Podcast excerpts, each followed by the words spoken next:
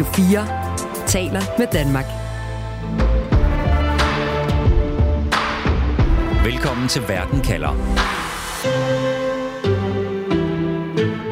Deres dronning er død. De har med Brexit forladt det europæiske fællesskab, og helt almindelige britter kæmper for at få mad på bordet. Der er ikke så meget stort over Storbritannien i øjeblikket, og britterne er ikke bare i tvivl om, hvem de overhovedet er. De er også ved at miste troen på, at deres politikere kan genopfinde landets storhed. Derfor spørger jeg i dag, kan Storbritannien, over... kan Storbritannien overleve sin identitetskrise? Jeg hedder Stine Krohmann Dragsted. Velkommen til Verden Kalders sommerserie, hvor vi i hvert program dykker ned i et land, der netop nu står midt i et opgør med sig selv. Et opgør, som ikke bare rykker ved, hvem der har magten, men også stiller spørgsmål til landets identitet og plads i verden fremover. Du lytter til Radio 4.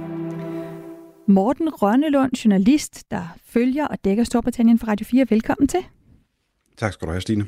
Morten, du er med mig den næste time. Prøv lige til at starte med at forklare, hvad er det, der har udløst den her identitetskrise, som Storbritannien befinder sig i? Jeg tror, du nævnte lidt af det med, øh, med Brexit, øh, blandt andet som noget af det nyere, der er sket. Men jeg tror også, at det er noget, der har stået på igennem øh, længere tid. Hvis vi går helt tilbage til, at britisk industri var stort sådan historisk set. Det har været en stor sådan industrination, og da industrien øh, bliver lettere og mere effektiv at lave også andre steder, der mister Storbritannien allerede øh, lidt af sin øh, identitet. Så er der hele øh, imperiet, Altså øh, det der gamle koloni, den gamle kolonimagt er også væk, fordi det er man ikke mere. Øh, og det har også gjort noget. Så på den måde er der over årtier, mm, måske endda lige knapt århundreder, øh, sådan flere ting, der har taget fra den der oprindelige britiske følelse. Så hvad er det for nogle grundlæggende spørgsmål, som britterne, som Storbritannien i dag diskuterer med sig selv om, hvad er det for et land, de skal være? Ja, og det er det, der er lidt svært, fordi det, det er, altså, britterne har svært ved at være eksplicite om det. Jeg tror, jeg har tænkt over det mange gange øh, i de kriser, der har været i de senere år i landet, øh, hvad, hvad det er med den der øh, britiske identitet. Øhm, og, og det, jeg landede landet på, det er, at britterne har det med at forklare deres identitet, ligesom man har det med at forklare en joke eller dissekere en frø. Altså bagefter forstår man det lidt bedre, men det dør også af det. Øhm, og, og jeg tror, når de har svært ved at have sådan en helt præcis samtale om det, også med sig selv, øh, så er det fordi, at der er noget magisk i at være britisk i, i den britiske historie, og det skal helst ikke forklares, for det bliver det lidt mindre af, hvis, hvis, øh, hvis ikke det bliver sådan lidt for filosofisk. Men jeg tror faktisk, det, det er der, det er lidt svært for dem at blive eksplicit om, hvad det vil sige at være britisk. Så der er både noget ved selve sådan identiteten, selvfølelsen, det her britiske, som kan være helt magisk, men når vi taler Brexit, når vi taler, øh, det har været et imperie, når vi taler om, om monarkiet, som vi også skal kigge på, så lyder det også som om, der er nogle bærende institutioner i det britiske samfund, som lige nu står og vakler. Ja, der er nogle af de gamle forståelser, at vi er en, en, en kraft i verden, som er blevet øh, mindre, og med dronningens død, og det kan vi vende tilbage til, er der også noget kontinuitet, altså en eller anden form for sikker linje igennem, hvem vi er, øh, som pludselig bliver brudt, øh, og, og dronningen øh, repræsenterede ellers en, en linje, der mens samfundet ændrer sig på alle mulige andre måder, bare var det samme. Især fordi hun ikke sagde særlig meget, så var det virkelig bare det samme i årti efter årti, ikke? Øh, 70 år. Øhm, og, og, og når det så begynder sådan at, øh, at, at gå, gå smuldre lidt, øh, jamen så bliver det sådan, hvem er vi, øh, og, og hvor er de der sikre piller, som, øh, som plejer at definere, hvem vi er. Øh, og det er netop institutionerne, der, der falder en lille smule sammen. Når du i Storbritannien taler med britterne, hvordan kan du så mærke, at de føler, at de på en eller anden måde ikke har fast grund under fødderne længere? Jamen, de har ikke så meget lyst til at indrømme det, fordi der er øh, sådan et, et håb eller en insisteren på, at britisk identitet er stærk nok til, at øh, det kan godt være, at der er et hjørne, der er et problem her. Det kan godt være, at vi er en lidt mindre militærmagt, og selvfølgelig er vi ikke et imperium mere, eller en kolonimagt, eller en slaveejer. Øh, men, men, men grundlæggende så er der stadig noget om bagved, som er os. Øh, og så fokuserer de sådan på at forstå de der enkeltdele og, og give dem mening. Øh, for eksempel Brexit, hvad enten man er for eller imod, så prøver man ligesom at isolere det, øh, fordi det skal helst ikke øh, have en alt for bred betydning, fordi hvis man først ejer, at det har en bredere betydning, så begynder det at gøre rigtig ondt. Så der er sådan i, i debatten, selvom der selvfølgelig også er en intelligentia, der, der tager den snak, der gør det simpelthen øh, lidt for ondt at, at tage hul på spørgsmålet. Altså, jeg er ikke sikker på, at, øh, at britterne har særlig mange programmer af den her slags, hvor man spørger, hvor er vores identitet? Øh, fordi det vil, vil implicit sige, at den på en eller anden måde øh, er, er i fare. Det er jeg ikke stensikker på, at de er klar til at indrømme. Men der er i hvert fald masser af spørgsmål blandt britterne om, hvad er det egentlig for en nation, Storbritannien skal være, som ligesom bobler op til overfladen, som jo altså er blevet udløst af nogle af de her begivenheder, vi allerede har været forbi.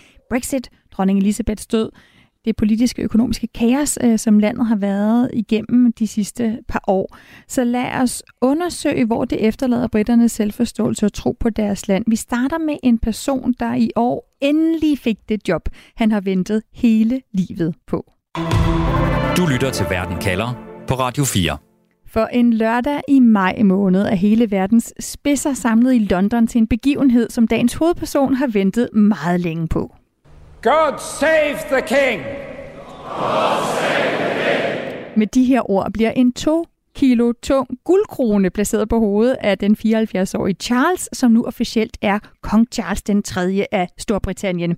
Det her klip og mange andre fra kroningen, det er jo ret omdiskuteret bagefter, blandt andet fordi øh, kong Charles, han flere gange under kroningen ser sådan lidt utilfreds ud, men jo også fordi det er så markant en begivenhed, at øh, det ikke længere er dronning Elisabeth, der er britternes overhoved. Morten Rønnelund, du mener, at vi er nødt til at tale om det her skifte på den britiske trone for overhovedet at tale om britisk selvforståelse. Hvorfor er det vigtigt at tale om monarkiet, når vi taler om, om hvem, hvordan britterne ser på sig selv? Fordi monarkiet er øh, filtreret ind i al britisk historie, blandt andet igennem øh, kronologien, og, og ved øh, dronning Elizabeth, øh, der, der er det også over en årrække, hvilket bare i sig selv giver kronologi, altså at hun er den samme i en årrække. Det er banalt, men det virker altså i forhold til sådan tradition, kultur øh, og, og selvforståelse. Og når hun så forsvinder øh, fra en institution, der øh, i forvejen er sådan lidt bedaget i sin opbygning, fordi der er jo ikke noget overhovedet. Der er jo ikke nogen konge, der sidder på guldet og, øh, og, og, og bare øh, moser sine øh, undersåtter. Sådan er det jo ikke mere. Det er jo, det er jo blevet mere sådan en, en galionsfigur. Øh, jamen så, så er man nødt til at spørge, hvad er det så? Altså det spørgsmål, man ikke har lyst til at stille, bliver ufravilligt øh, øh, manet frem. Og så er der jo nervøsiteten over ham, den nye, der kommer til. Altså vi kender ham øh, godt nok igennem mange år. Vi har set ham. Man har altid været ham, den lidt øh, øh fjollede, kiksede øh, type med flyveørerne, og så skandalen med Diana. Øh, så, så kan jeg vide om hele vores, vores kontinuitet og den der stolte tradition, som, øh, som det britiske kongehus er, øh, nu bliver erstattet af en klovn. Øh, og, og, og det er med til, at, øh, at vi sådan kollapser. Så derfor er det selvom det måske ikke burde være det en institution som et monarki, øh, så er det bare vigtigt for selvforståelsen, fordi det løber som en streg igennem al britisk historie. Du kan ikke åbne en historiebog eller et hjørne af britisk historie, uden der står hendes majestæt eller, øh, eller noget tilsvarende et eller andet sted. Så monarkiet er altså sådan konstant i, i britternes liv øh, igennem historien, og, og det, og monarkiet for dem er også dronning Elisabeth, for de kan ikke huske en tid, hvor hun ikke har siddet på tronen. Det gør hun så ikke mere. Og så siger du, det, det er faktisk en fundamental krise på en eller anden måde, som, som hendes død har kastet både monarkiet, men også britterne ud i. Ja, fordi øh, kan man lave den udskiftning? Altså ingen tror, at nogen sådan en til en kan erstatte hende. Øh, og, og, og hun startede med sin øh, måde at reagere på i en helt anden tid, og har nærmest fastholdt den igennem øh, alle årene. Altså selvfølgelig er det moderniseret kongehus og så videre, men, men sådan grundlæggende har hun optrådt, optrådt med, med samme værdighed øh, øh for ganske nylig i nullerne, som hun gjorde i 40'erne. Altså der er et eller andet, der, der bare er det samme. Øh, og hvis man skal øh, erstatte det øh, sådan nu i en moderne tidsalder med et kritisk syn på, på institutioner og især på privilegier, øh, det er jo ikke noget, der er populært nu øh, til dags, øh, jamen så, så bliver man automatisk nervøs for, hvad man sætter i stedet for. Øh, da Charles så kommer til, øh, og det sker jo faktisk et år før kroningen, der skal han til at, at, øh, at overtage opgaverne, der overrasker han faktisk mange af britterne ved at have en, en tjekkethed og en elegance og en ordentlighed og en, også sikkerhed i formalia, som faktisk svarer meget godt til, til morens. Og der, der, der, jeg var derovre der, nogle få dage efter, hun var død, og, og der blev øh, råbt øh, kongen længe leve i forskellige øh, sådan hjørner af byen, som man nu skal. Øhm, og der var sådan en øh, lettelse nærmest over, uh, altså det, det bliver ikke helt galt. Altså den, den, er, den er god nok. Han er faktisk øh, er godt trænet, og han emulerer sin mor meget godt. Og det tror jeg egentlig også er det, han prøver på, at lave en fortsættelse af hende, ikke at totalt øh, genopfinde kongehuset. Så, så Charles han prøver at løfte arven fra sin egen mor, og selvom han måske ikke har den samme popularitet som dronning Elisabeth, så så siger du, at det her det handler ikke bare om, at han er ude og brande sig selv som noget brandnyt, altså en moderne prins, der går op i miljøet eller vil slanke kongehuset. Han går i virkeligheden ind og prøver at være en samlende figur ved at i højere grad kopiere sin mor. Ja, det tror jeg, og, og måske øh, ved at lave den kopi også sige, at hun definerede eller omdefinerede, om man har lyst, institutionen, og jeg er lojal over for institutionen, skråstreg hende. Jeg er ikke den nye institution i andet end øh, sådan ceremoniel forstand. Øh, så på den måde, ved at føre det videre, øh, så, så får han omdannet, han gør, får gjort hende udødelig på en eller anden måde, ved at gøre hendes tilgang til tingene, og især hendes øh, overholdelse af formalia, øh, til, til sådan en, en fortsat kontinuitet. Så det er ligesom, om hun stadig er der, mm. øh, ved at han emulerer den, i stedet for at genopfinde et eller andet i, i, i sådan et øh, brandudsalg. Morten, der er jo stadig en fordom om, om Charles som en konge, der lever i sin egen verden. Øh, han står stadig i spidsen for et kongehus, der er i intern konflikt med sig selv. Ikke? Kæmpe familieopgør med hans øh, egen søn, og, og som også står midt i, altså øh, vi har en, en Storbritannien, der er en dyb økonomisk krise, og så bruger kongehuset lige mellem 4 til 400 til 800 millioner kroner på, på hans kroning. Så er det ikke noget, der gør det svært for ham at bare fortsætte, som om han var sin mor? Jo, men det er bare ikke ham, øh, der, der er øh, man skal man sige, skyld i, at kongehuset er øh, dyrt og guldrendet. Altså der følger han egentlig bare traditioner. Han har været hurtig til at, at skrue ned på ting. Han har været enormt aktiv på, på miljø og klima langt før det blev moderne alle mulige andre steder. Så der har han faktisk vist at, være, at, at ville noget og være lidt lidt fremsynet. Så han sidder der i en guldstol med en kæmpe guldhat på, øh, kan, kan man dårligt skose ham. Det er mere institutionen og, og historien, end det er ham. Så man kan godt være sur på institutionen monarkiet og synes, det er virkelig er gammeldags, men man ved også godt samtidig, at ja, det er jo ikke hans øh, opfindelse. Og han skal, han, han, skal, han skal nok følge de sådan moderne skridt, der er i forhold til at øh, modernisere. Øhm, altså det seneste regnskab fra, fra kongehuset viser også, at de har brugt lidt, af, lidt mere af deres egne reserver og har ikke fået flere skattepenge, øh, og de er heller ikke fremskrevet enormt meget med, med, med inflationen og lignende. Så de er klar til at sådan, øh, tilpasse sig stille og roligt de, de nye tider. De der små signaler, de er, de er kommet fra ham. Charles han er jo ikke kun blevet konge i Storbritannien, han er også øh, head of Commonwealth, altså en slags kransekagefigur i spidsen for et samarbejde mellem 56 lande, hvor i størstedelen er tidligere britiske kolonier.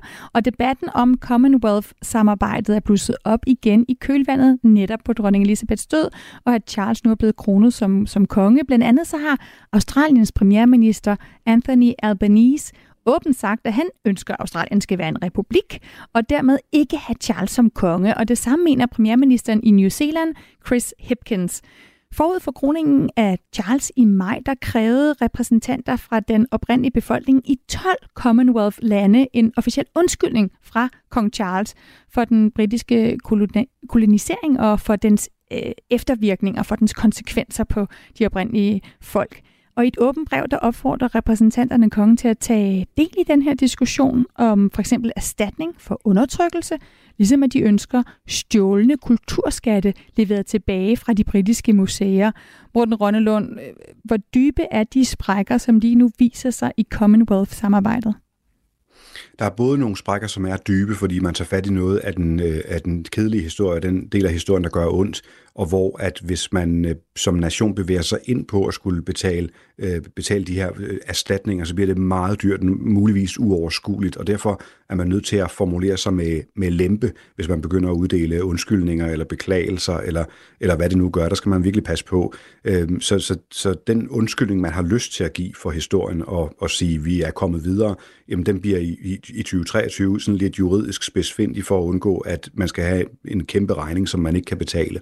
Så på den måde er der splittelse over den gamle øh, historie. Det oplever alle nationer. Danmark har også været udsat for noget af det, fordi vi har også været slaveejere Øhm, øh, og måtte sige undskyld for forskellige ting. Grønland er også lidt et, et, et, et øm punkt for os.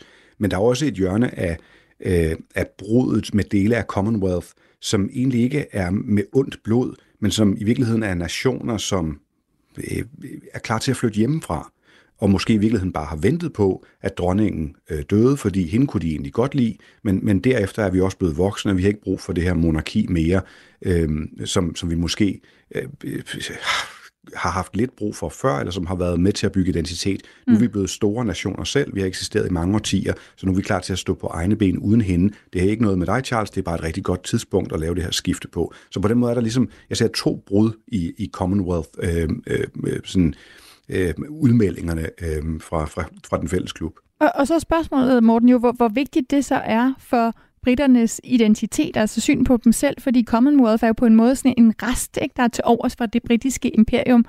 Så hvor, hvor vigtigt er det her overhovedet, at det her Commonwealth-samarbejde på en eller anden måde også øh, slår sprækker lige nu? Jamen, jeg tror, at øh, det, det, det gør ikke så ondt endnu, men det kan det komme til, øh, fordi at, at, at nogen teknisk løsriver sig, kan man nærmest ikke mærke i hverdagen. Man har stadig historien, man husker stadig den gang. Der er stadig familiemedlemmer, der kommer derfra ude i det 16. led af ens bedstemor, eller hvad det er. Øh, eller man havde en onkel, som engang var guvernør i et eller andet fremmed sted. Den, den historie eksisterer stadig hos britterne, og er en del af øh, hele deres lordsystemer øh, og sådan noget. Der, der er stadig øh, fuldstændig øh, liv i den del af det. Øh, og det er først, når, når den historie begynder at tørre op, altså når der ikke kommer nye til, at det måske vil begynde at gøre ondt. Fordi reelt er det bare kransekagefigur. Øh, så, så i hverdagen lægger man ikke mærke til det. Men øh, selvfølgelig gør det da lidt ondt, at man ikke er den der store, alfagnende, måske alfaderlige øh, magt øh, derude, der også kunne sætte lidt, lidt orden på tingene rundt omkring i, i den vilde verden, øh, ved at man kom med sin, øh, med sin britiske ordenhed, fordi den der geografiske størrelse er, er en stor del af den, af den britiske selvforståelse. Men jeg tror godt, at det hjørne kan leve videre mere som en hypotese og som en historie, end at de behøver at eje eller indirekte at have territorier øh, under sig. I virkeligheden er det bare en kransekagefigur, siger du. Og det kunne man jo også tænke, at der var flere og flere britter, der tænkte nu, når de har mistet deres dronning, Elisabeth, og den konstant, som hun på en eller anden måde har været symbol på, øh, og, og, og har gjort monarkiet som en, en, og tronen som et symbol på. Hvis det nu ikke lykkedes Charles at overbevise britterne om, at han skal være øh, Øh, den her nye konstant, øh, kunne britterne så være klar til at give køb på, på at være et monarki? Ja, på et eller andet tidspunkt. Det bliver bare ikke endnu. Øh, fordi at, øh, at, at, at, at, at besvare spørgsmålet, hvad der skal stå i stedet for, øh, involverer dels nogle meget svære juridiske ting, men også nogle kulturelle. Hvis vi tager det juridiske først, hvis man fjerner kongehuset øh, og ikke har et, et overhoved, som er nærmest magtesløs, altså bare skrive under på det, som den, øh, den demokratiske forsamling, parlamentet, regeringen har, har, har lavet. Så skal man have noget andet i stedet for, og så bliver det en præsident. Og det er et helt nyt styresystem at skulle have det. Du kan ikke bare øh, lave en, en ceremoniel præsident, der ikke har nogen magt. Så på den måde er der faktisk lidt en fordel ved, at der er en top, som, som ikke bestemmer noget, øh, som, men som lader demokratiet nedunder fungere. Hvor hvis du fjerner den der ceremonielle top, jamen så hvad skal, sætter du stadig, i stedet for, og så får du en, en eller anden form for, for præsidentløsning. Det er sådan noget det, det juridiske øh, fnider. Det andet er øh, sådan lidt mere øh, kulturelt, og jeg tror, at man kan måske, hvis man skal mærke britternes frustration over at få øh, spørgsmålet, hvad skal vi sætte i stedet for, så spørg dig selv, øh, ja, vi har besluttet at finde på noget andet end jul. Øh, har du nogle idéer? Det kan ingen svare på. Og, og man kan heller ikke helt, øh, for mange vedkommende i hvert fald, svare på, hvorfor øh, jul rigtig giver mening for os. Men, men, men selvfølgelig fejrer vi jul. Altså, det gør vi da. Og, så, og, og følelsen kommer af sig selv, uden at vi behøver sådan tænke så meget over, hvad det er. Altså, man sidder jo ikke og grunder øh, i juledagen over, mm, hvad er det for en, en tradition, vi har kørende her. Og, og øh, ikke for at lave en direkte sammenligning, men alligevel, hvad er det, der skal sættes i stedet for, øh, for det kongehus i, i forståelsen? Altså, hvordan vil du forbedre solopgangen? Det går meget godt. Det er en, en, en, en hyggelig, konstant del af vores øh, historie. Altså, find, find noget andet at sætte i stedet for, og der ingen har svaret på det, øh, så tror jeg ikke, at de lige nu er klar til bare at droppe det, fordi det er et kæmpemæssigt bagtæppe for, hvem de er. Det er en institution, som, som giver en masse traditioner og et sammenhold i, i det her land, der lige nu står og har svært at finde ud af, hvem de er. Og vi kan altså ikke komme udenom, hvad altså det her britiske imperium og resterne af det, når vi taler britisk identitet. Og selvom britterne jo vinkede farvel til deres verdensimperium med afkoloniseringen, så har selve ideen om det britiske imperium måske først fået det endegyldige slag med dronning Elisabeths død. Så lad os se på, hvordan hele ideen om britiskhed er opstået, og hvordan øh, det har været med til at fastholde Storbritanniens store magt i verden. Radio 4 taler med Danmark. For den britiske selvforståelse, der nu er under pres, har flere hundrede års historie. Gennem øh, tiden har britterne kunne bruge deres fælles identitet til at udvide imperiet. Samtidig har britiskheden været med til at holde sammen på de fire lande, der udgør Storbritannien, altså England, Skotland, Wales og Nordirland. Det fortæller Stuart Ward, der er forsker i britisk imperial historie og professor ved Københavns Universitet, til min kollega Louise Østerlund Thomsen. Han peger på, at det det, der gør britiskhed til noget særligt, det er en national identitet, der ikke er rodfæstet et geografisk sted. Altså det første, man skal huske, når man snakker om britiskhed, er, at det altid har været en paraply identitet. Det vil sige, at det er en identitet, der dækker over flere øh, nationaliteter eller identiteter. Og det går helt tilbage til øh, kong James, øh, da han arvede øh, i starten af 1600-tallet, arver han både det engelske og skotske trone tilfældigvis. Og det er James, øh, øh kong James, der, der, der siger til hans, til hans edelsmænd, ved I hvad, jeg vil egentlig gerne være kongen af Storbritannien. Det er ham, der finder på det her, at at geografisk begreb bliver så til en forfatningsmæssig begreb. Men det fik han ikke lov til. Øh, adelsmændene i både Skotland og England synes ikke, der var nogen god idé, så han skulle nøjes med at være kong, den, kong James den første af England og James den 6 af Skotland. Men det er der, hvor den starter. Ideen om, at når du får den samme konge over både England og Skotland, at ideen om, at britiskheden skulle være mere end blot et geograf eller en ø, beskrivelse. Man skulle vente 100 år før uh, Queen Anne, det lykkedes hende at, at fusionere kronen, og der, hun er den første i 1707, hun er den første dronning af Storbritannien. Så britiskheden er som sagt en paraplyidentitet, der samler to forskellige nationer. Så det er først, at britterne begynder at kolonisere andre lande, at den her paraplyidentitet for alvor får en funktion. Det vil sige, at britiskheden begynder at opstå andre steder i verden, hvor britiskheden får endnu større betydning, fordi man skal både være britisk, men man skal også være alt muligt andet omkring i verden. Det er da også vigtigt, når man kigger ud i de her bosættersamfundet, at, at det er her, hvor skotterne, englænder, irer og valaser samler sig. De får sådan en, uh, en proximity til hinanden, der gør, at de har brug for det her paraplyidentitet. Fordi det kan godt være, at de har hver især deres forbindelse til deres særskilte hjemland, men de skal også have noget, der definerer dem selv i modsætning til den lokale befolkning. Så britiskhed, som sagt, har altid været sådan lidt skrøbelig væsen. Det er ikke, som, det, det, det er ikke det samme som tyskhed, hvor du har en federal struktur. Det her er flere nationer eller flere øh, befolkninger, der samler sig under øh, et meget, meget bred øh, og lidt skrøbelig identitet. Det er altså ifølge Stuart Ward helt centralt, at britiskhed hører hjemme mange steder i verden. At man kan møde britisk civilsamfund, britiske virksomheder, britiske myndigheder i alle kolonier og ikke kun i hjemlandet. hjemlandet. For i stedet for at øh, knytte britisk identitet til et geografisk sted, så er det altså netop en række institutioner, som bærer den britiske identitet fra moderlandet og ud i verden. Altså du havde BBC World Service øh, allerede øh, fra øh, øh slutningen af 1920'erne og 30'erne. Du har den britiske flåde, som var per definition ikke øh, designet til at blive parkeret derhjemme. Øh, du har den britiske parlamentariske demokrati, der spreder sig og planter sig øh, andre steder i verden. Og du har især kongehuset, kronen, som gjorde meget op i, at det ikke blot var øh, et kongehus, der hørte hjemme på det britiske øh, øh hjemmeegn, at det, det var også noget, der plantede sig rundt omkring i verden. Så den, det, det, den store rækkevidde var det centrale i øh, britternes selvopfattelse. Og ikke kun den store rækkevidde, men den næsten en lidt ubegrænset rækkevidde, hvor at det var en dyd, at man ikke sådan altid kunne sådan pege præcis på, øh, hvor øh, solen gik ned. Øh, the sun never set på det britiske imperium, og det var det, der gjorde det så særligt. Uh, det, også, det var også en licens til at blive ved med at udvide sig. Altså øh, hele den øh, britiske kolonisering. Det var også bygget op omkring en myte om den grænseløse horisont. Den grænseløse horisont, for i sin storhedstid var omkring en fjerdedel af jordens befolkning en del af det britiske imperium. Og den her enorme størrelse var med til, at imperiet blev beskrevet som imperiet, hvor solen aldrig går ned.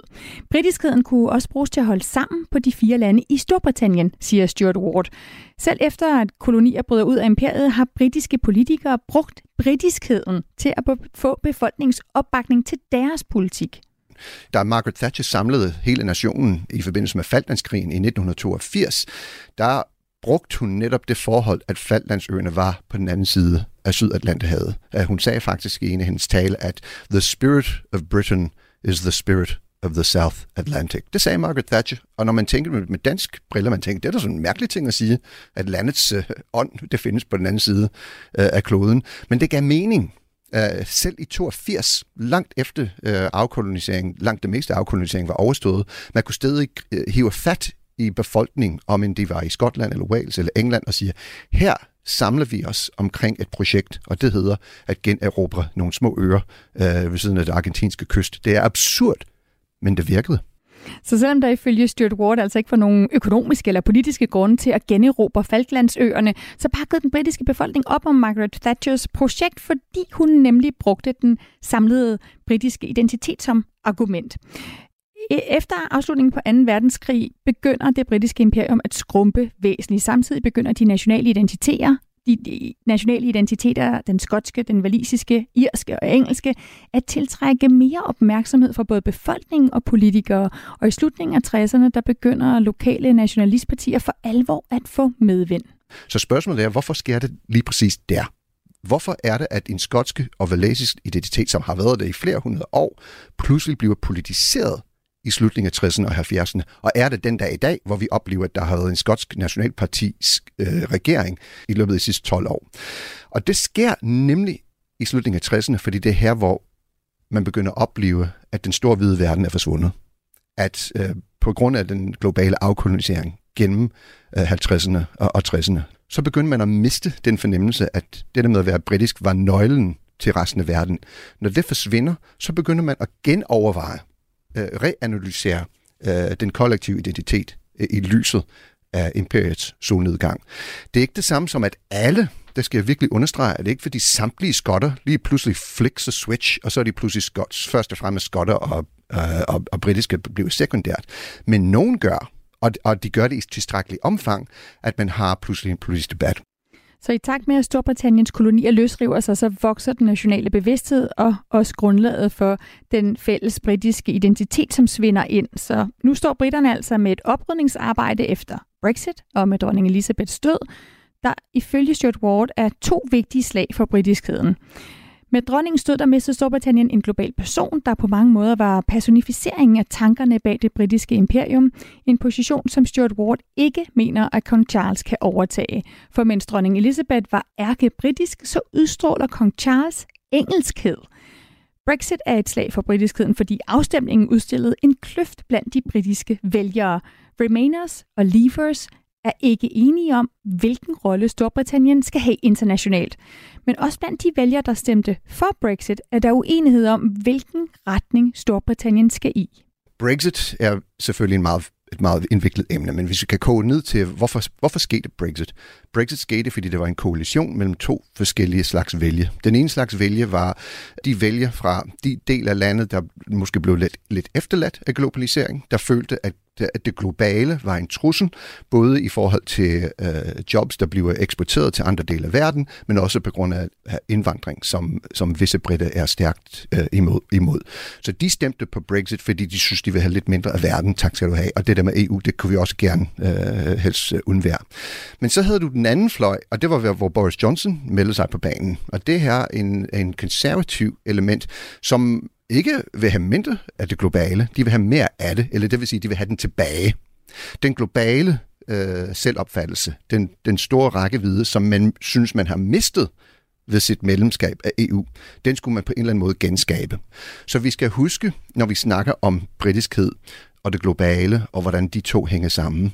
Det er ikke fordi samtlige britter stadig har øh, lidet under sådan en, øh, en kompleks, hvor de gerne vil sådan, øh, øh, genopbygge det britiske imperium. Så, så enkelt er det ikke.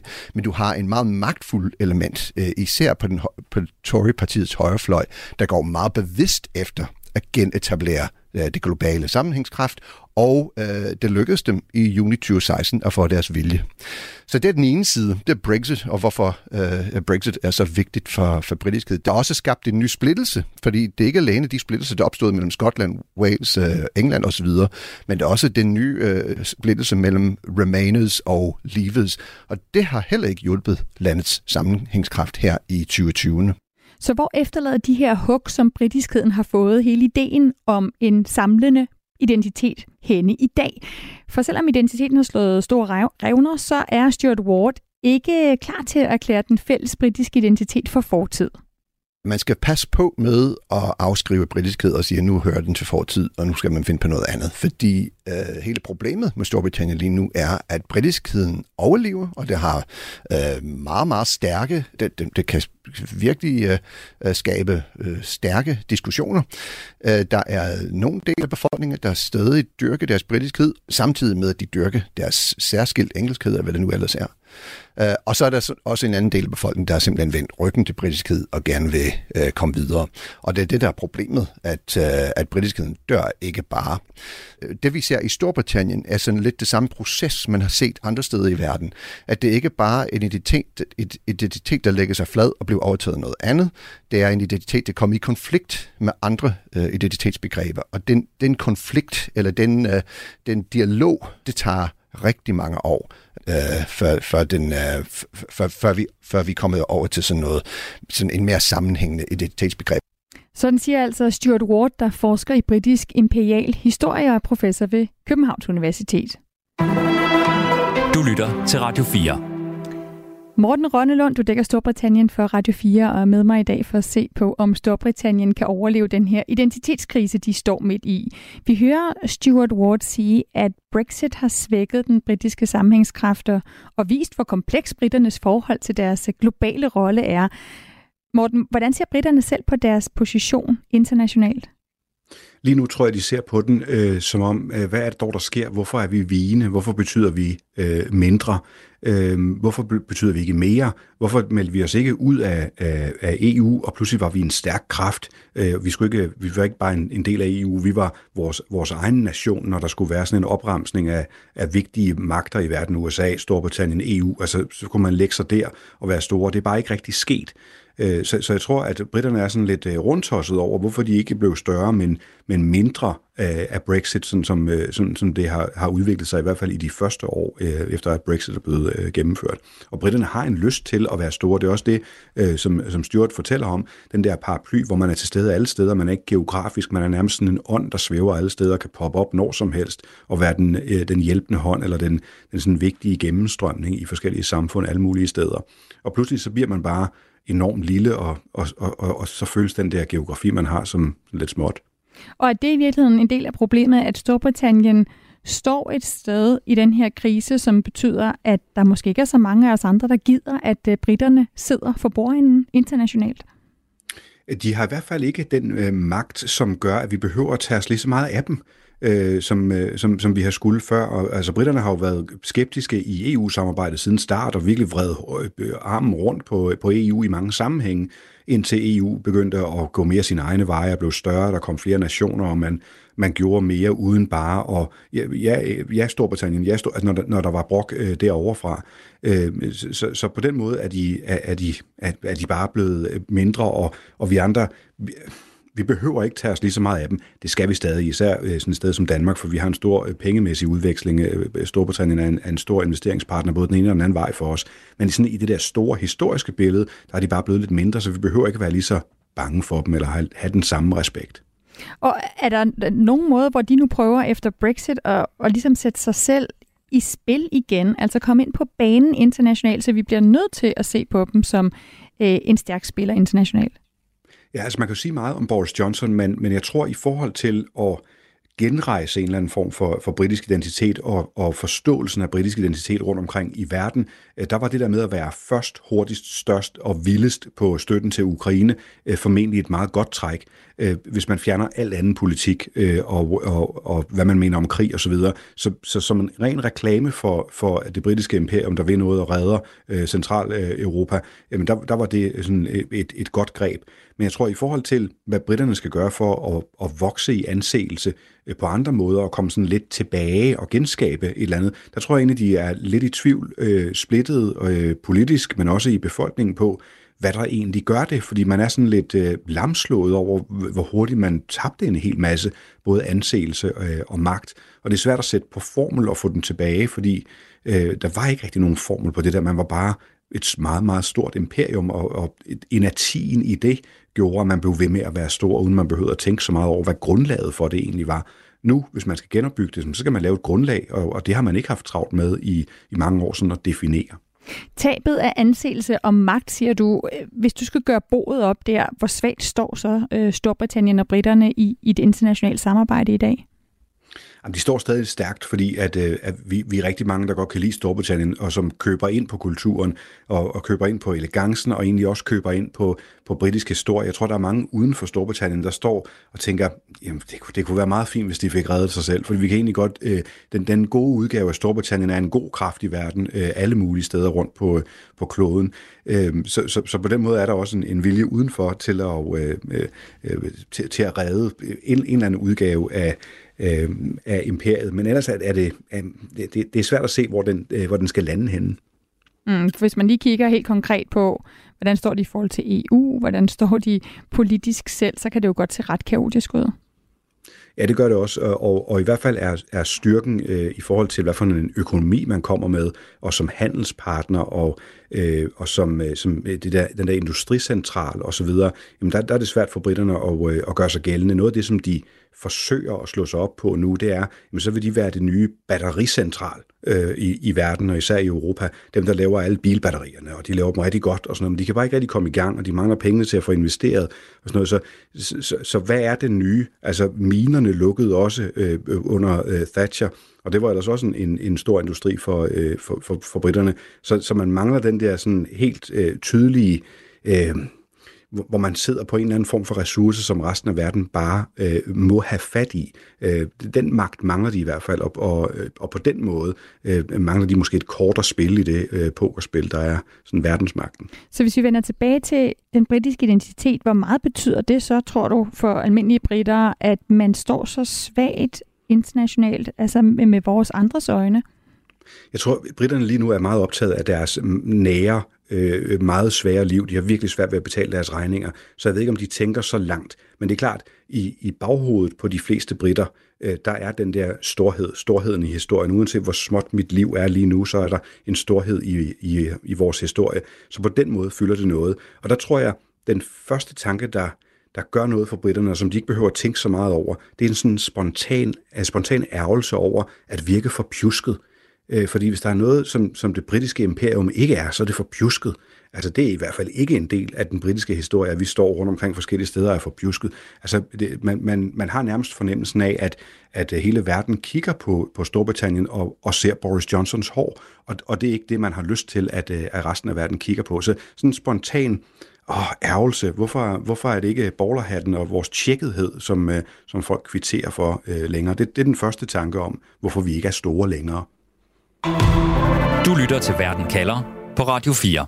Et gammelt ordsprog siger jo, at hvad der udad tabes, skal indad vindes. Så lad os se på de magthavere, der forsøger at få samling på britterne, og ikke mindst holde modet oppe hos dem. For der er dem, som vil mene, at det kræver en større politisk vision at få det hele til at klappe. Men hvis man følger britisk politik, så har den i, i stedet for de senere år været præget mere af skandaler og af spektakulære sager, end af store politiske visioner.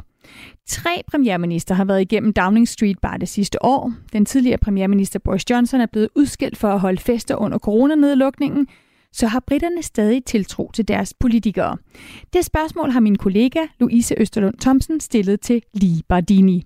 Han bor lidt uden for London, han arbejder på et forbrændingsanlæg, og han har altid stemt på de konservative og er stor fan af Boris Johnson. Men hans tålmodighed med de konservative er ved at slippe op you know, I, I've always voted Tory, and I'm for the first time in my life, I'm probably thinking I'm going to find someone else to vote for. Ja, det er lige Bardini siger her, det er altså, at han altid har støttet The Tories, de konservative. Men ved det næste valg, der vil lige altså se sig om efter et andet parti at stemme på. Faktisk er han blevet ret lun på Keir Starmer, der er oppositionsleder og formand for Labour. Lige tror nemlig, at der er brug for et ordentligt skud socialisme i det gamle britiske kongerige. Well, I hope Keir Starmer has some real socialist values. I, I hope that he, he puts like, people first instead of big businesses and banks. I think we need to pump more money into like hospitals, like you know our National Health Service. We, or perhaps not even pump money. I mean, I don't think the money is the issue. I just think it's the management of it. You know, we need to. I think I think the Tories are, are not shy of throwing billions and billions of pounds at the NHS, but for whatever reason, they can't manage it. They can't get it to get it to work. Der er brug for flere penge til velfærdssystemet, og de skal håndteres bedre end det, de konservative har præsteret de sidste mange år ved magten, mener Libardini. Og så synes han, at de konservative passer for meget på finansmændene og for lidt på den almindelige britte. I, I, I don't think they, they, they've looked after the workers, and I think we need a bit of more, you know, a, a real dollop of like socialism, you know. And I hope that Keir Starmer will bring that, you know, like a good old fashioned, you know, like you know, looking after the nurses, looking after the, the, the people like the firemen and the, and the police, you know, throughout COVID and the nurses throughout COVID and bus drivers that kept this country running. Vi skal til os af sygeplejerskerne, af buschaufførerne og politiet, som var dem, der fik landet til at køre rundt under coronapandemien, siger Libardini altså. Men hvorfor mener lige ikke, at de konservative kan udføre den opgave? Fordi Rishi Sunak, der lige nu er konservativ premierminister, ikke forstår, hvad det vil sige at arbejde for føden, mener lige. Could you see Richie Sunak like putting on a, a pair of overalls and like going and, and, helping out like in a? I know he's got a different job and he, he can't be doing that, but he just doesn't understand. He, he's never had to. He's never had to go and like, really, really work for a living. You know, I don't think he, he he understands the struggles and hardships of like what most British people are going through right now. Jeg tror ikke, at Rishi Sunak han forstår det liv, som de fleste britter lever lige nu. Rishi Sunak er blandt andet blevet kendt for sin kæmpestore formue. Faktisk er Rishi Sunak og hans kone rigere end det britiske regentpar Camilla og Charles. Og det faktum huer ikke lige Bardini, der savner politikere, som i meget højere grad ligner ham selv. Politikere, som har haft et rigtigt arbejde og ikke er karrierepolitikere. I would just like to see someone in the Labour in the Labour Party that I can identify with more. You know, like someone who perhaps has done an apprenticeship, perhaps has been a, an ex-policeman, perhaps has been a you know, had a, a, a job where he's involved with people and, you know, and, and as, as opposed to like a career politician. I mean, I think Keir Starmer was head of the Crown Prosecution Service, so I mean, he, he might have a, a little bit more, but han vil altså gerne have nogle politikere, Libardini, som han kan identificere sig med i højere grad. Ikke bare karrierepolitikere. Og han har sat sin lid til den socialdemokratiske Keir Starmer, der er uddannet advokat og har været leder for den britiske anklagemyndighed. Så tror han, at Labour-partiet vil styre landet bedre end de konservative? Og tror han overhovedet stadig på, at det politiske system i Storbritannien virker? God, I'd like to think so. I mean, if, if, if we can't believe that, what chance have we got? You know, if you just think that this Labour Party would just be like how it has been, people, I think people want change now, and I, I think this is an easier decision to make than the, the tough one that was Brexit. I, mean, I think the tough one was Brexit. This is this is a damn sight easier to remove a, a failing Tory party and stick a, you know, and stick. You know, we just want something. We just want life to change. Ja, lige han tror stadig ikke på det politiske system. Den svære beslutning var Brexit. Det her det er meget nemmere at fjerne en konservativ regering, der ikke virker. Folk vil bare gerne have forandring nu, siger altså Lee Bardini, konservativ vælger fra London. Radio 4 taler med Danmark. Morten Rønnelund, det er tydeligt, at Libardini er ret frustreret over de konservative, der har haft magten de sidste 13 år, og som stod i spidsen for, for Brexit. Hvad får en ærke konservativ vælger som Libardini til at vende ryggen til partiet, og endda kigge mod, altså han siger et ordentligt skud socialisme, ikke? Han kigger mod oppositionspartiet Labour. Ja, men jeg tror, når han siger et ordentligt skud socialisme, så er det ikke nødvendigvis fordi, at han som gammel konservativ egentlig synes det. Øh, men, men det er rigtigt, at i løbet af de 13 år, måske også et, et stykke før, der er nogle af de der øh, institutioner i samfundet, som, som har gjort, at, øh, at Storbritannien under meget af rigdom og mange af rige mændene faktisk har haft en, et velfærdssystem, der har været helt hederligt. Øh, og, og det er begyndt at erodere lidt, og derfor så skal der, der skal nogle penge tilbage i det system, øh, øh, så, så det kan komme til at fungere igen når, når han så også drejer væk, ligesom mange andre vælgere ser ud til at gøre, altså det bliver en kæmpe sejr til, til Labour, når vi kommer til det valg, en kæmpe, kæmpe sejr, øh, kan man se i alle målingerne. Men så skyldes det også, at, at øh, man, hvem har lyst til at, at hæppe på taberen? Og, og de konservative ser virkelig taberagtige ud lige nu, både i målingerne, men også i de sager, der hænger over dem, og at de bliver ved, og de er nærmest flove, altså øh, spise kage, mens øh, andre ikke kan gå til begravelse. Altså det, det, er, sådan, det, det er dumme skandaler. Det er ikke ordentlige skandaler. Der var endda en politiker, der sagde i parlamentet for nylig, hvad, hvad blev der af de gode gamle skandaler om penge og sex? Nu er det bare blevet dumt, og det, og det har ingen lyst til at stemme på. Og den sidste ting er måske, at okay, det her virker ikke. Øh, hvad er alternativet? For så prøver vi det, uanset nærmest hvad det er. Øh, så der er også et, et, et fravalg mere, end der måske er ønsket om et skud socialisme. Nu skal jeg ikke sige, hvad, hvad lige mener. Han kan jo være inde i midterfeltet og, og være lidt radikal. Men, men for mange britter, mm, de er stadig konservative i hjertet, men de kan bare konstatere, at det virker ikke. Vi er nødt til at prøve noget andet, skifte dynamikken og se, hvad der kommer ud af det. En af grundene til, at øh, den konservative vælger lige ikke længere vil stemme på, på det konservative parti, det er jo altså, som han selv siger, premierminister Rishi Sunak, og han mener altså ikke, at Rishi Sunak kan forstå de udfordringer, som en almindelig brite, som han selv står med. Rishi Sunak, han skulle jo rydde op. Han kom jo til, Morten, for at rydde op efter Boris Johnson, for at rydde op efter Liz Truss. Hvorfor er det ikke lykkes? Jamen, øh, fordi der var for meget rod, og de sager, de havde en lang øh, hale, og især Liz Truss fik efterladt en økonomisk situation, som var skidt i forvejen efter Brexit øh, og efter pandemien for, for alle lande, men, men især slem i Storbritannien, fordi Brexit og pandemien sammen gjorde det hele lidt værre. Det fik øh, Liz Truss gjort endnu mere af helvede til, for at sige det rent ud. Og det er svært at komme tilbage fra øh, stigende renter og et marked, der ikke rigtig tror og ikke rigtig tør investere i Storbritannien. Øh, så der, der fik han virkelig serveret en, en, en lort, der han skulle overtage øh, fra hende, og den har han svært ved at komme øh, tilbage fra. Og så er der hele forløbet med Boris Johnson, som har ført en politik, som nok var konservativ, men også lidt ud i alle retninger, og hvor der var en hel masse løfter, som man troede, der var taget hånd om, men som der Øh, øh, tydeligvis ikke er øh, taget hånd om. Som han, så han, han kæmper virkelig øh, op imod øh, øh modvinden.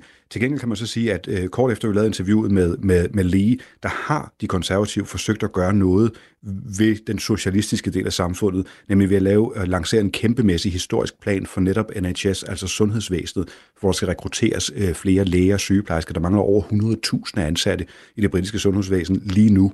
Øh, så, så på den måde ved de godt, hvad det er, der efterlyses derude, også hos de øh, konservative vælgere.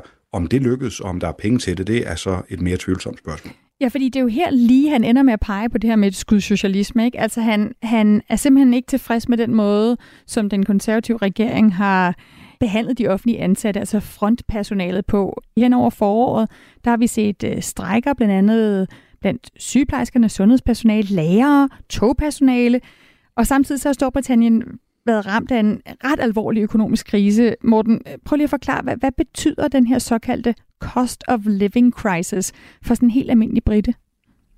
Det betyder, at der er folk, der, der, der er gået fra hus og hjem, og fortsat er meget tæt på at gå fra hus og hjem.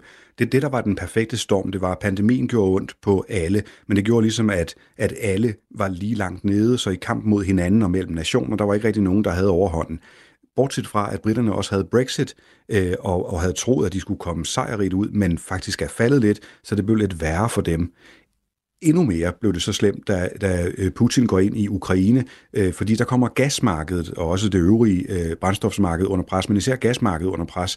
Og britternes huse er især øh, varmet øh, og, og, og drevet af gas, og de er super dårligt isoleret. Altså det lyder som en sådan banal småting, men det koster tusindvis af pund Øh, Øh, fordi de huse de er så super dårligt øh, isoleret. Og det har bare lagt et ekstra hårdt pres og presset økonomien yderligere. Og så som nævnt, Les Truss, den manøvre var ikke så god for, for markedet og, og, og troen på, på økonomien i Storbritannien. Og det betyder så, at inflationen har været værre i Storbritannien, og den falder ikke lige så hurtigt, som, øh, som den gør andre steder. Faktisk øh, for, for nylig faldt den slet ikke. Maden blev faktisk en lille smule øh, dyrere. Og derfor er de under et, et pres, der er større end andre lande, øh, som også er under pres på grund af krigen og pandemien. Men, men i Storbritannien, lige sammen med Brexit og, og nogle af skandalerne, jamen der er det blevet øh, det værre. Så, det, så, så, så, så den ser rigtig sort ud, den der øh, økonomi, så langt ned i hullet, at det er svært at få krabbet sig ud igen. Så vi har altså ikke bare fattige britter, men, men helt almindelige middelklasse britter, som oplever, at de, de skal stå og vælge mellem det her meget dyre opvarmning til deres hus, og så for eksempel at, at få mad på, på bordet til, til deres børn. Og så, hvis de ikke tror, at de konservative kan redde dem ud af det meget sorte hul, du taler om der, Morten Rønnelund, så er alternativet jo, hvor Keir Starmer har været formand for partiet de sidste tre år. Og de seneste år, der har Labour kæmpet med et internt opgør, blandt andet om antisemitisme i partiet. Morten Rønlund, du siger, at det er meget sandsynligt, at Labour vil få en, en ret stor valgsejr efter næste valg og overtage regeringsmagten. Har Labour et, et klart politisk projekt og en tydelig leder i Keir Starmer, der kan overtage efter et valg? Ikke helt endnu. Altså han prøver, og han, han forsøger også at, øh, at, at lægge planer, blandt andet for at, øh, at forbedre øh, sundhedsvæsenet og andre offentlige institutioner. Den, den har han luret, men han har ikke fået skærpet sin kommunikation helt endnu. Øh, af samme grund kan jeg heller ikke huske hans fem punkter, fordi de er, jeg ved ikke, tre linjer lange hver af de fem punkter, øh, hvor det, de konservative er lidt en smule kortere. Øh, men, men der er en eller anden form for plan. Det, der bare er farligt for Keir øh, det, det er, at han ved ikke, hvornår valget kommer. Der kan gå halvandet år endnu. Øh, og han ved heller ikke, hvordan økonomien ser ud på det tidspunkt. Så alt, hvad han lover, øh, hænger på en eller anden fremskrivning af, øh, hvor stort hullet er til den tid. Øh, og, og, øh, og, og selv hvis det skulle gå nogenlunde fornuftigt, jamen så er der stadig hul, når han overtager. Så der skal lappes ting, når, når han overtager. Han overtager under alle omstændigheder noget, der er fyldt med problemer. Og det gør det lidt svært at have sådan et øh, fremtidsprojekt, hvor vi skal sådan og sådan, fordi at først og fremmest vil folk bare op af hullet. Vi, vi, de, de har ikke lyst til at høre om alt muligt nyt, der skal bygges. Nu skal vi bare lige op af hullet og ud af problemerne. Og det er ikke en lige så positiv kampagne, som hvis man havde kisten fuld af guld og bare ville bygge hospitaler i alle retninger. Øh, for det vil selvfølgelig være populært og en tydelig, klar plan, men den kan han simpelthen ikke komme med, for han ved ikke, hvordan det ser ud i den kasse, når han overtager den.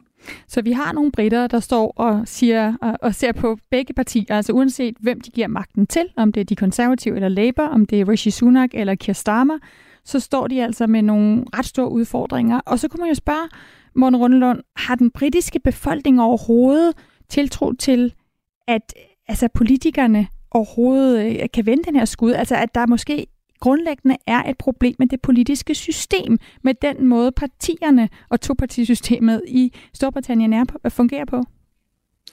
Lige nu er de trætte af politikerne sådan generelt, og det tror jeg gælder mange steder i verden, fordi den politiske kommunikation er også blevet underlig, meningsløs og, og, og ikke særlig logisk rigtig mange steder. Det kan også siges i, i hjørner af debatten herhjemme, men, men altså alle mulige steder. Så det tror jeg, de er sådan grundtræt af, sådan noget klassisk politikerlede, og så lidt større i Storbritannien, fordi de har det så hårdt. Men jeg tror stadig, at der er nogen, der klamrer sig lidt til håbet om, at katastrofen kan inddæmmes til, til Brexit og de konservative. Øh, fordi hvis man køber ind på, at det er hele systemet, der, der er galt, så er der meget lidt håb tilbage i forhold til at få det løst. Så selvom man er træt af politikere som sådan, og træt af, hvordan parlamentet har fungeret under Boris Johnson og, og, og nogle af de øvrige konservative, der har været øh, sidenhen, og for den sags skyld også før, og hele Brexit-farsen, øh, øh, øh, øh, så, så, så tror jeg, man har lyst til at tro på, at det kan inddæmmes til dem, så smider vi dem ud, får nogle andre ind, får lidt styr på det, resten af verden tror lidt på os igen, og så fordi Storbritannien grundlæggende i sit udgangspunkt er lidt mere konservativt, end det er øh, Labour, jamen så kan vi vælge dem tilbage igen, når de har ryddet op i biksen, sluppet af med skandalerne, og sluppet af med Boris Johnson-typerne og de der, så kan vi få dem ind og, øh, og, og gå Margaret Thatcher på den på ny, øh, og så skal det nok blive godt. Men lige nu er vi nødt til at, at fjerne dem, og altså håbet er, at de er problemet, fordi så er der også en løsning. Og det er også det, vi hører fra Libardini, ikke? Han kan simpelthen ikke, altså tanken om, at det skulle være selv det politiske system, det, det bliver alligevel for voldsomt. Det bliver han nødt til at tro på. Men hvad er det så, Morten Rollen, hvis du skal pege på, hvad er det for nogle specifikke knaster, der er allervigtigst for politikerne at få løst, hvis de overhovedet skal genvinde britternes tillid? Jamen, først og fremmest, så, så skal, inflationen skal ned, øhm, og lønningerne skal op, og den øh, almindelige britiske skal have en følelse af igen at have penge mellem hænderne. Når de så har det og, og kan mærke overlevelsen igen, øh, så skal man have nedbragt øh, ventelisterne i sundhedsvæsenet, blandt andet ved at rekruttere en hel masse folk til det. Det bliver sin egen opgave i sig selv, men den der næste tryghed, der er ikke bare i den nærmeste økonomi af familien, men så ens øh, sundhed og at samfundet og togene kører, og at busserne kommer til tiden, alle de der øh, skal med op. Og så på et eller andet tidspunkt kan man måske få bygget op til, at okay, nu er vi tilbage på nul. Øh, og så er vi sådan set klar til at tage imod øh, nye idéer om, hvor vi, vi skal hen. Men vi skal først bringes op øh, på, øh, på nul. Det, det, er, det er den forventning, som, som, øh, som britterne har. Jeg tror, hvis man kan det, øh, altså gør, gør bunden bedre, gør, gør nedturen lidt mindre, jamen så har man egentlig et udmærket projekt at, øh, at starte på som, øh, som politiker. Du lytter til Radio 4. Vi er nået til den del af programmet, hvor vi skal have svar på det store spørgsmål, som jeg stiller i dag. Øhm, et svar fra dig, Morten Rønlund, altså journalist, der dækker Storbritannien for Radio 4. Kan Storbritannien overleve sin identitetskrise? Ja, det tror jeg godt. Øh, fordi at der er noget grundlæggende stærkt, og der er også noget i den naivitet, som øh, britterne bliver ved med at gå til sine problemer på, som øh, hænger på, at øh, de er ikke klar til at sælge den endnu. De er klar til at tage rigtig meget nedtur, uden at grave sig for meget ned i, at det gør ondt i identiteten. Den skal simpelthen den, den skal have lov til at være der. Og den, den insisterende og naivitet øh, øh, kombination, den tror jeg faktisk vil, vil gøre, at de nok skal komme ud på den anden side. Formentlig som et andet Storbritannien, men, øh, men jeg tror faktisk godt, den kan. Tak for den konklusion og den analyse, der ligger bag Morten Rønnelund. Selv tak. Altså journalist, der dækker Storbritannien for Radio 4. Dette program er tilrettelagt af Louise Østerlund Thomsen. Vi har brugt lyd for TV2. Du har lyttet til Verden Kalders sommerserie, hvor vi altså i hvert program dykker ned i et bestemt land, der netop nu står midt i et opgør med sig selv. Husk, at du kan lytte til alle Verden Kalders programmer lige når du vil på podcast, og hvis du følger Verden Kalder, så får du altid de nyeste programmer, så snart de er klar. Du har lyttet til en podcast fra Radio 4. Find flere episoder i vores app, eller der, hvor du lytter til podcast. Radio 4 taler med Danmark.